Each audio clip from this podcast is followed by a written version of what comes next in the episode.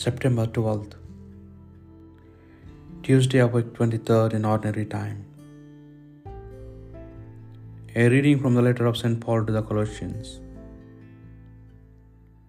You must live your whole life according to the Christ you have received, Jesus the Lord.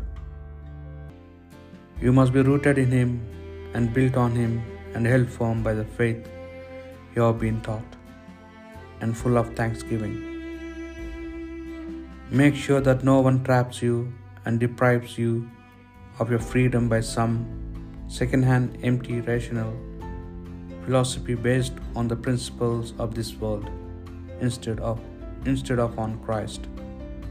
In his body lives the fullness of divinity, and in him you too find your own fulfillment. In the one who is the head of every sovereignty and power, in him you have been circumcised, with a circumcision not performed by human hand, but by the complete stripping of your body of flesh. This is this is circumcision according to Christ. You have been buried with him when you were baptized, and by baptism too you have been raised up with him through your belief in the power of God who raised him from the dead. You were dead because you were sinners and had not been circumcised. He has brought you to life with Him. He has forgiven us all our sins. He has overridden the law and cancelled every record of the debt that we had to pay. He has done away with it by nailing it to the cross. And so he got rid of the sovereignties and the powers and paraded them in public behind him in his triumphal procession. The word of the Lord. How good is the Lord to all! I will give you glory, O God, my King. I will bless your name forever. I will bless you day after day and praise your name forever. How good is the Lord to all! The Lord is kind and full of compassion, slow to anger, abounding in love. How good is the Lord to all, compassionate to all his creatures. How good is the Lord to all.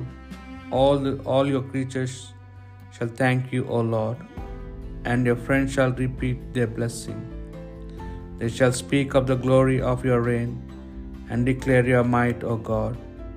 How good is the Lord to all. A reading from the Holy Gospel according to St. Luke. Jesus went out into the hills to pray, and he spent the whole night in prayer to God. When day came, he summoned his disciples and picked out twelve of them.